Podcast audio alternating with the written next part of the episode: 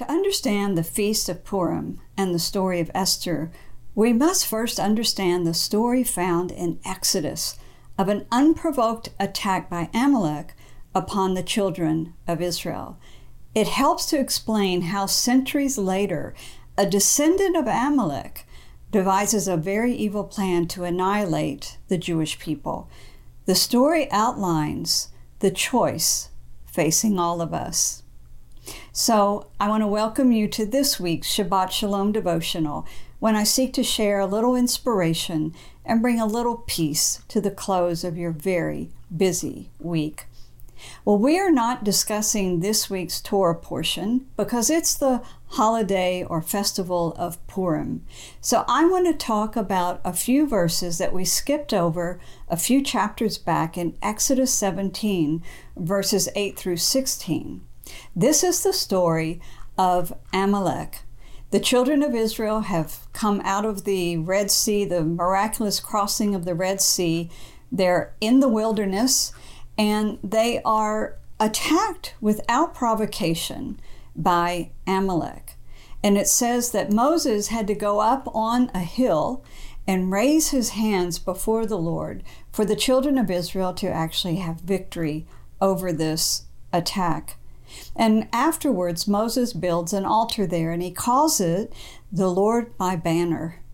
And he says this The Lord has sworn, the Lord will have war with Amalek from generation to generation. So, this unprovoked attack against the children of Israel was met by the God of Israel. Yes, Joshua had to lead the battle. Yes, Moses stood on the hill and had his arms uh, in the victorious position, praising God. But at the end, it was God who brought the victory.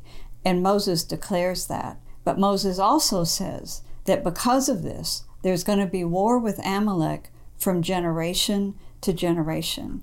Well, what's so interesting is that several hundred years later, a descendant of Amalek comes up with this evil scheme to annihilate all the Jewish people.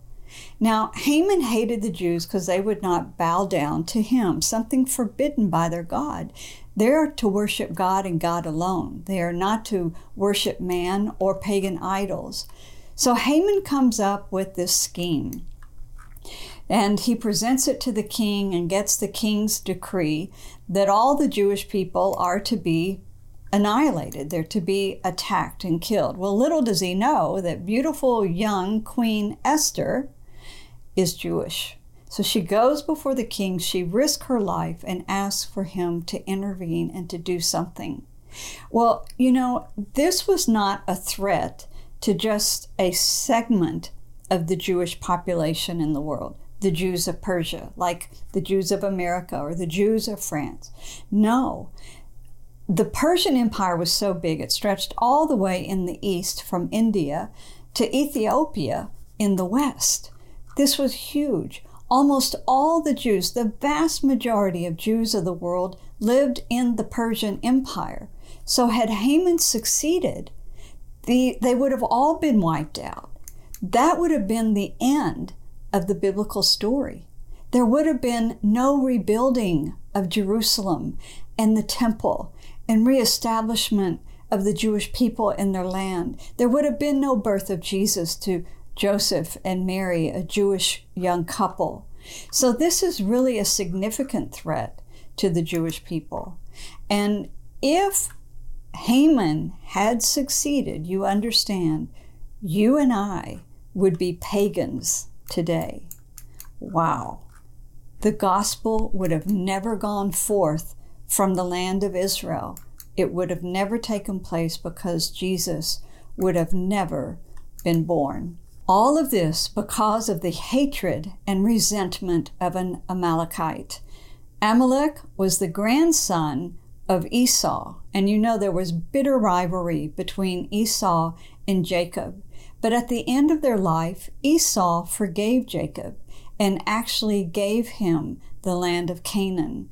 The emotion of Esau in the story is genuine and heartfelt, but it seems that part of his offspring carried forth the resentment. You know, anti Semitism is a reaction to the chosenness of the other, the Jewish people. Some choose to hate, like Amalek and his descendants. Others choose to accept God's ways, his plan, his choice, and to actually bless the people of Israel, as did Esau when he gave them the land. It's our choice. I choose to bless and to accept God's will and get behind it. And with that, I wish you Shabbat Shalom.